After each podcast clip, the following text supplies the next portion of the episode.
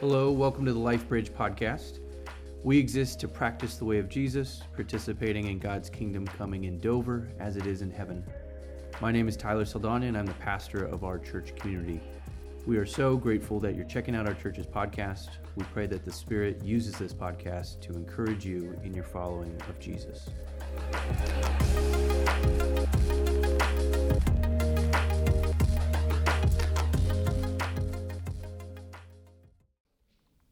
Read this morning's passage. It is in Matthew 3.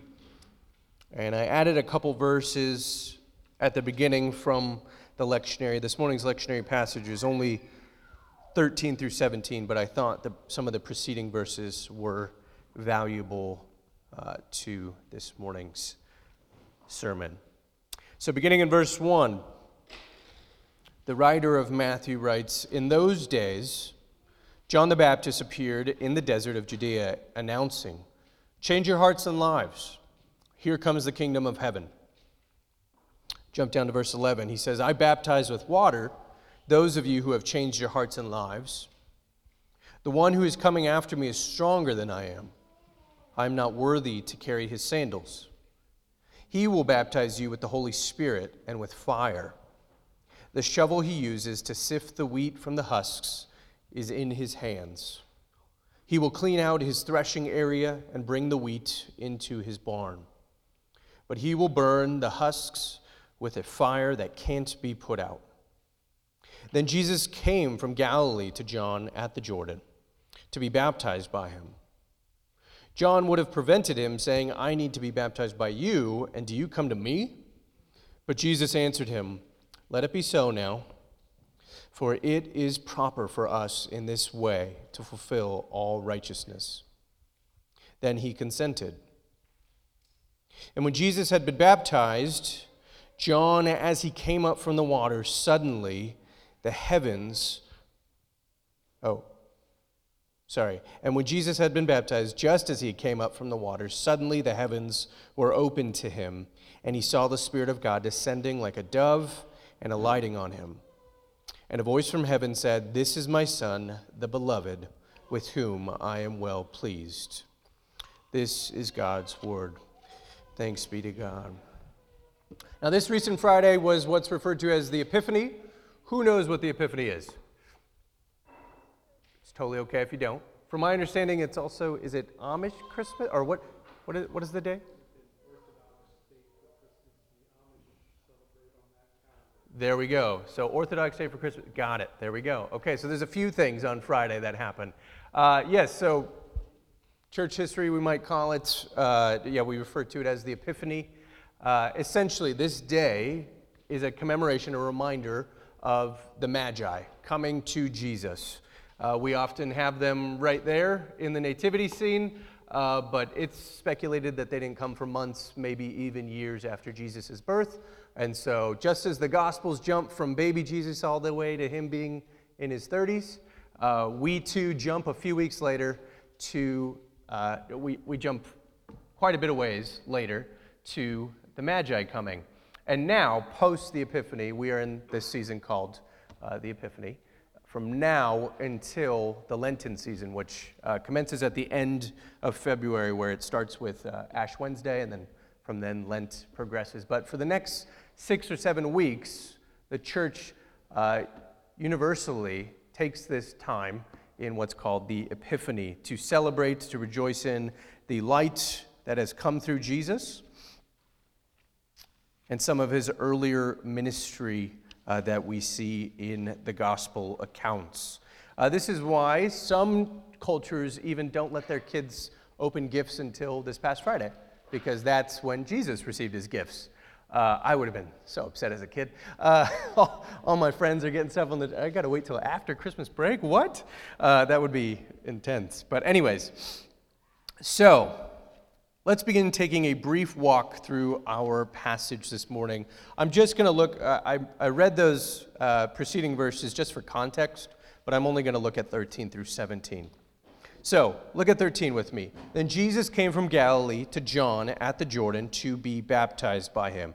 This is an intentional decision. Jesus has come. He's not like hanging out in the crowds and then he's like, okay, I'll walk, the walk, I'll walk down the aisle and get baptized. No, no, no. Matthew is stating explicitly that Jesus intentionally came to be baptized by uh, his cousin John. Although we will add, Matthew doesn't note that he is his cousin. It's kind of interesting. It makes you wonder does Matthew, or if this is Matthew or someone, whoever wrote this gospel, do they actually know? Uh, are they aware that John is Jesus' cousin? The only person who notes this is uh, Luke, which is an interesting little fun fact. Um, but, anyways, verse 14 John would have prevented him, saying, I need to be baptized by you, and do you come to me? Now, John, John's gospel, I'm sorry, John's gospel is the one, uh, Luke's gospel refers to Jesus as his cousin, but John's gospel, if you were to look at this story, which is in all four gospels, uh, a rare in- instance, uh, John alludes to him as not being aware of him and so unfamiliar with him, but it seems like he's unfamiliar with his nature, the reality that he is the God man, that he, so it seems like even John's gospel might be alluding to the fact that John knows who he is, but he didn't realize who he was. You keep going in verse 15, but Jesus answered him, Let it be so now. Jesus concurs, right? He says, Let's do this. For it is proper for us in this way to fulfill all righteousness. This fulfillment, or sorry, Jesus concurs that, yes, I should, I should be the one baptizing you. But still, he says, let's go forward. This moment, this instance needs to take place. There's fulfillment that needs to happen that, John, that Matthew's pointing out to us here. This fulfillment is this bringing to reality or accomplishing of something, but what? What does Jesus say needs to be fulfilled? More on that in a moment. Let's keep talking through these verses real quick, and then we'll get into that. Verse 16 When Jesus had been baptized, just as he came up from the waters, suddenly the heavens were opened to him, and he saw the Spirit of God descending like a dove and alighting on him. This, this uh, echoes Ezekiel, if you're familiar with the prophet Ezekiel, chapter 1.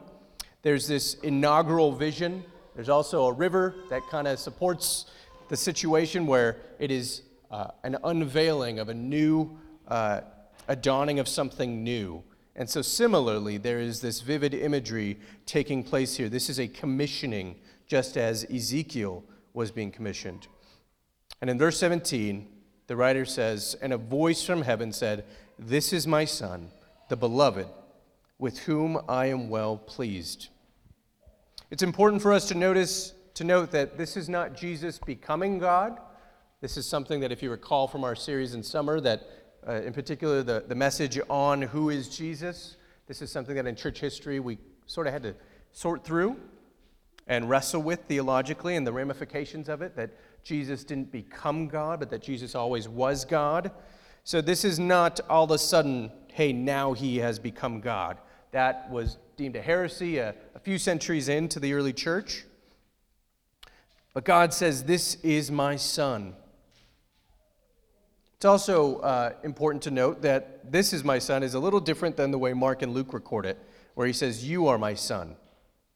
This version for Matthew, there's an announcement, there's an introduction, even a declaration, if you will, an unveiling. This is my son, and he's going to get things started. The kingdom is about to commence here. So, allow me to draw your attention to three components of the baptism the person being baptized, the purpose, and the power. Let's first look at the purpose being baptized, or the person being baptized. So, up until this point in Matthew's biography, Jesus hasn't said a word. He's kind of been a, a side character. Not, not side, but he's not the main vocal point. Uh, he is not as central as he will become from here forward. His presence has been felt, but not entirely experienced yet. Now, notice again that it is John baptizing Jesus, not Jesus John. The student baptizing the rabbi, the sheep, the shepherd, the sinful baptizing the sinless, and the servant, the king. Frederick Dale Bruner, in his uh, Matthew commentary, he writes I consider this incident Jesus' first miracle. Kind of an interesting take, but the miracle of his humility. The first thing Jesus does for the human race is go down with it into the deep waters of repentance and baptism. Jesus' whole life will be like this. It is well known that Jesus ends his ministry on a cross between thieves. It deserves to be as well known that he begins his ministry in a river among sinners. From his baptism to his execution, Jesus stays low at our level, identifying with us at every point, becoming as completely one with us in our humanity as in the church's teaching he is believed to be completely one with God in eternity. But why would he do this? Uh, this leads us to the purpose of his baptism. Why is Jesus getting baptized? John is saying, he just told his audience a little bit earlier, that this baptism is for the repentance of sins. But is Jesus sinful? Is Jesus one who sins? Uh, while at this point in the gospel, it hasn't claimed that Jesus is without sin, we know from other New Testament writers that Jesus w- was without sin. So why? Why would John do this? Well, Jesus tells John the Baptizer right there. He says, It is proper for us in this way to fulfill all righteousness. Are you clear now? It's like, what does that mean? What exactly does that mean? To begin, it's wise of us to ask what righteousness means, right? So when there's these little buzz phrases in your scriptures, uh, it's important for us to just ask, hey, what, is, what does that word actually mean? Because every word, while it has a general meaning, uh, I think we know that words don't necessarily carry an inherent meaning, right? People ascribe meaning to words, and we alter them uh, sometimes within a matter of years. So, how does Matthew use this word? Well, each generation, region of people, and sometimes even uh, people in your own household, right? Maybe parents, if you have teens, you might be familiar that the way they say some words, you're like, what does that even mean? Or phrases. Um, I hear that from a couple of you with, with teenagers who are very engaged on social media, that the words and phrases can be difficult to differentiate the distinct meanings. Take, for example, with us, uh, within the US, we've got these variances of words. So take the word wicked, right? Uh, what does wicked mean? It means awful, evil, something out there, right? That has this negative connotation. In the Northeast and in Southern California, uh, wicked was sick. And again, there's another one, right? I just used another one to define it. Sick is like rad, that's cool, that's awesome. Wicked, that's wicked. It's kind of surfer skater talk uh, but the Northeast kind of utilizes this term. But for us in our part of the country here, we probably don't utilize that word in that manner. Uh, take sugar. What does sugar mean in the South? What does it mean? Love, yeah. It's like, yeah, I'm going to give you some sugar. I'm going to give you some kisses, right? Uh, but sugar for me is something that I'm addicted to and try and stay away from, but never can. Um, but that's sugar, right? Dressing. I didn't know I grew up with a different type of turkey, so we didn't have stuffing anyways. But from I always knew stuffing was stuffing until I met people whose stuffing was dressing. Whoa, different meaning, right? Dressing to me is ranch and Italian dressing and all these different things that, again, I don't eat those either. Surprise, surprise, if you know my pickiness. Um, or fix. Fix is an interesting word. Uh, have we heard fixing? And how do they use that in the South? It sounds like you probably know because you're friends in Texas. How do they use fixing?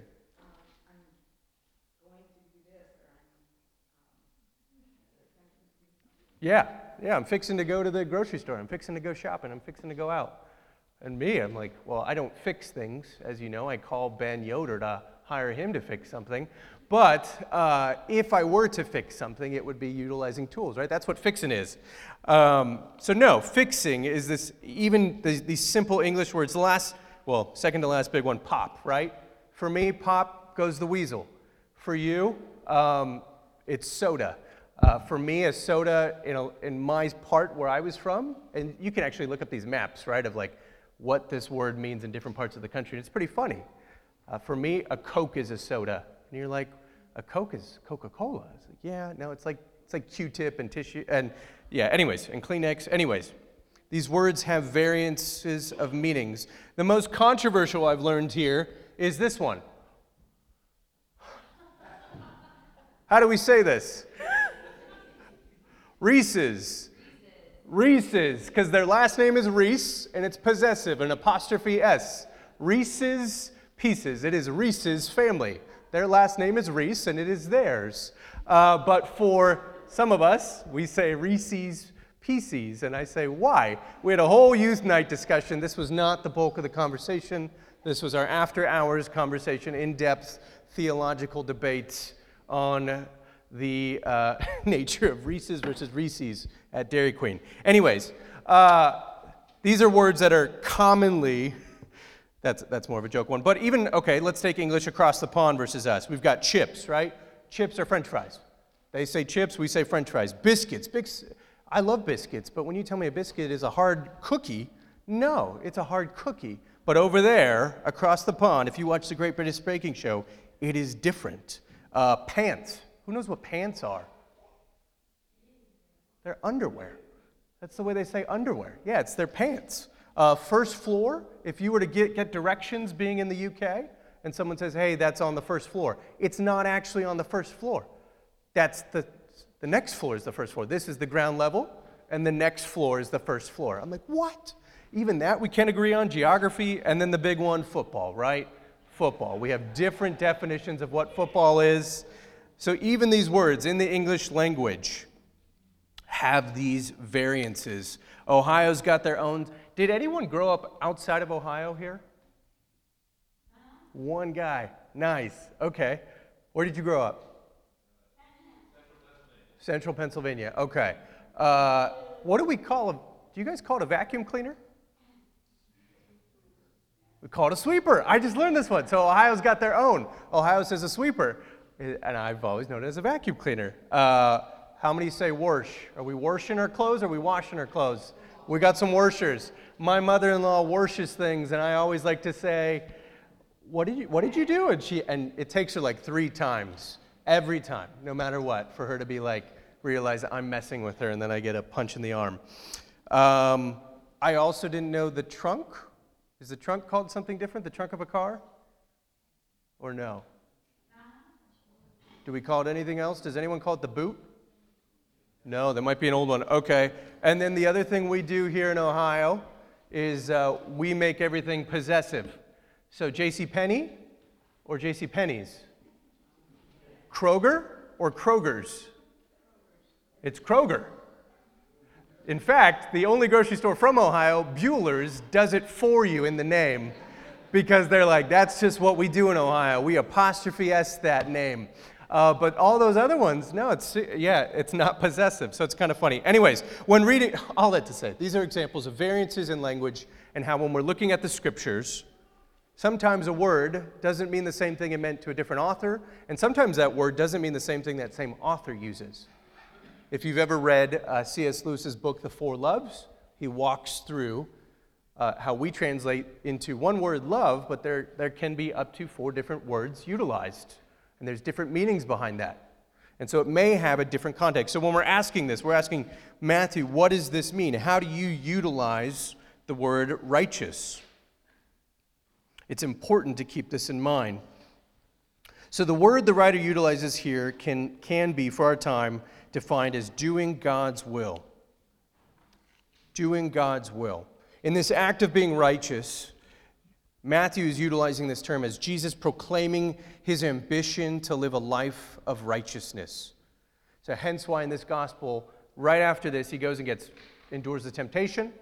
He lives this righteous, ethical life in adherence to God, to his kingdom, and his character. And then he goes on and proclaims the ethics of the kingdom, right? In what's called the Sermon on the Mount in Matthew 5 through 7. Jesus is starting off this way in Matthew's gospel. Here, Jesus is also transforming John's baptism. He's transforming it. John's baptism was for repentance. This becomes something more. Furthermore, the baptism of Jesus serves as the ceremonial procession for Jesus.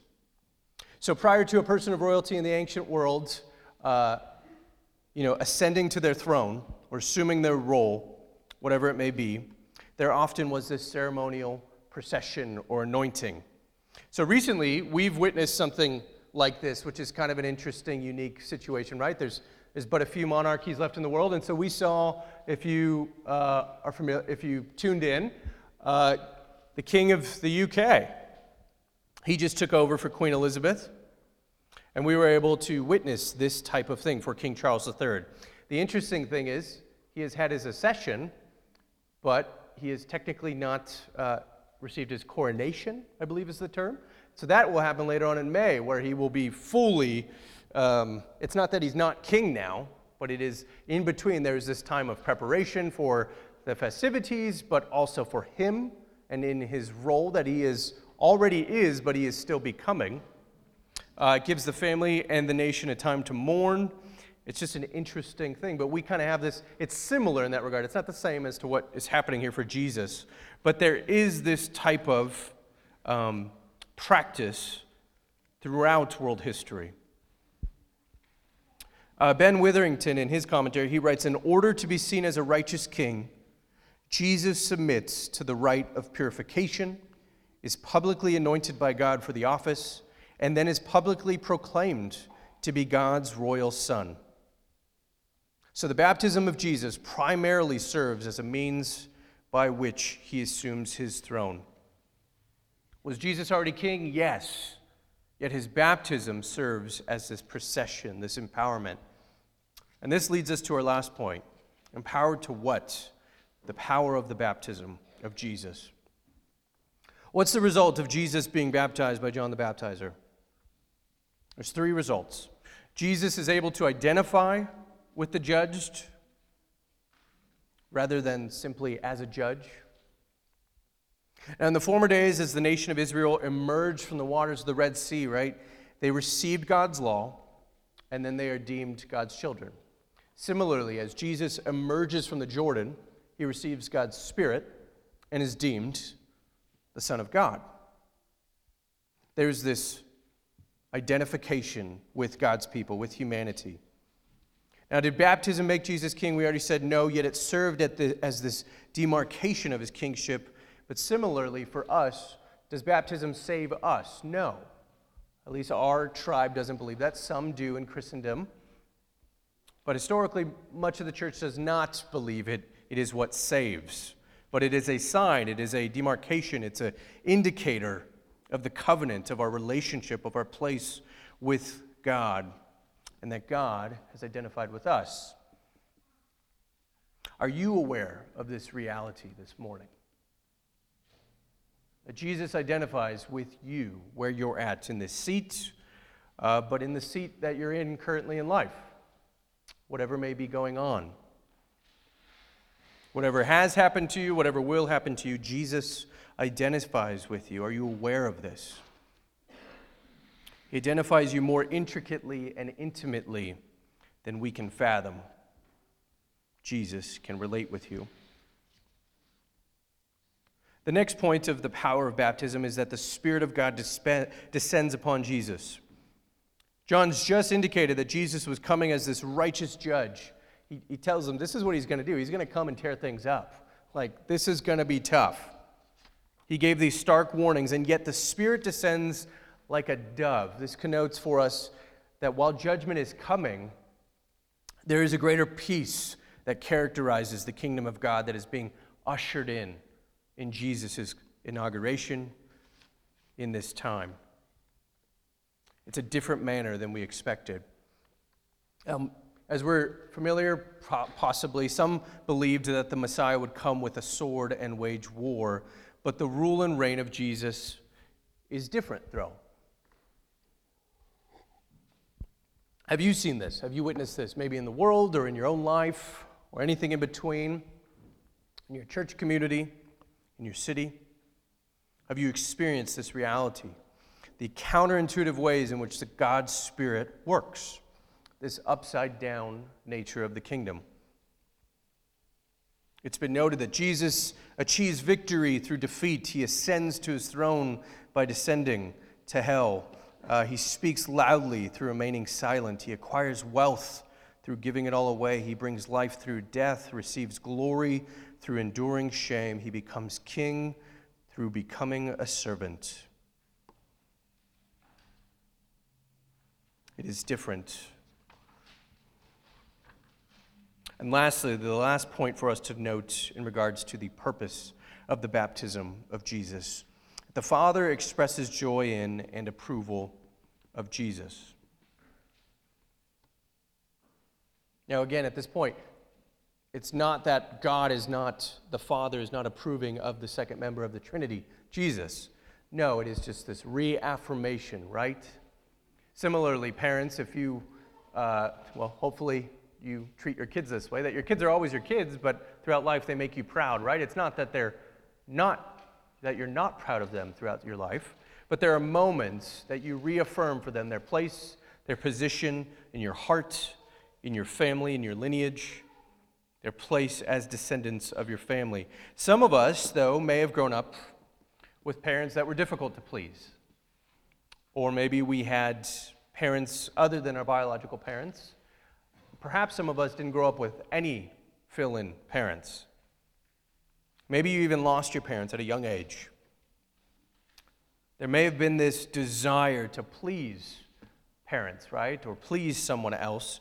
Uh, or some perhaps can swing the other way, and because we know that is an impossible endeavor, we've reacted the other way and say, I'm going to live my life only to please me, because that's a tireless endeavor. But for the follower of Jesus, we know and can trust that the Father's words here, spoken of the Son, are for us too. And so the question for us is do you know this? Do you know this fact this morning? Do you feel this reality? Do you experience it? And do you believe this truth? When God looks at us, when God looks at each of you who are in Christ, God sees who Jesus has made us to be. We are God's children, and God is pleased. Let me pray for us, and then I will invite the team up for uh, concluding musical worship. God of grace and glory, you call us with your voice of flame to be your people, faithful and courageous, as your beloved Son, embracing his mission in the waters of baptism. Inspire us with the fire of your Spirit to join in his transforming work. We ask this in the name of our Savior Jesus and through the power of the Holy Spirit. Amen.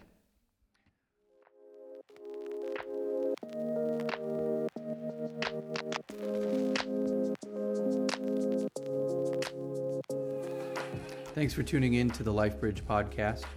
For more information about our church, please visit lifebridgedover.org. There, you'll be able to find out more about the church community, our ministries, ways to get involved, recommended resources, and to give. Be sure to subscribe to receive new episodes directly into your podcast feed. While we are glad that you're checking out our podcast feed, we believe that the New Testament teaches that church worship is to be experienced weekly in person within your local church community. Thus, we encourage you to either join us in person for Sunday morning worship or to find and commit to a local gospel centered church community in your neighborhood. Thanks.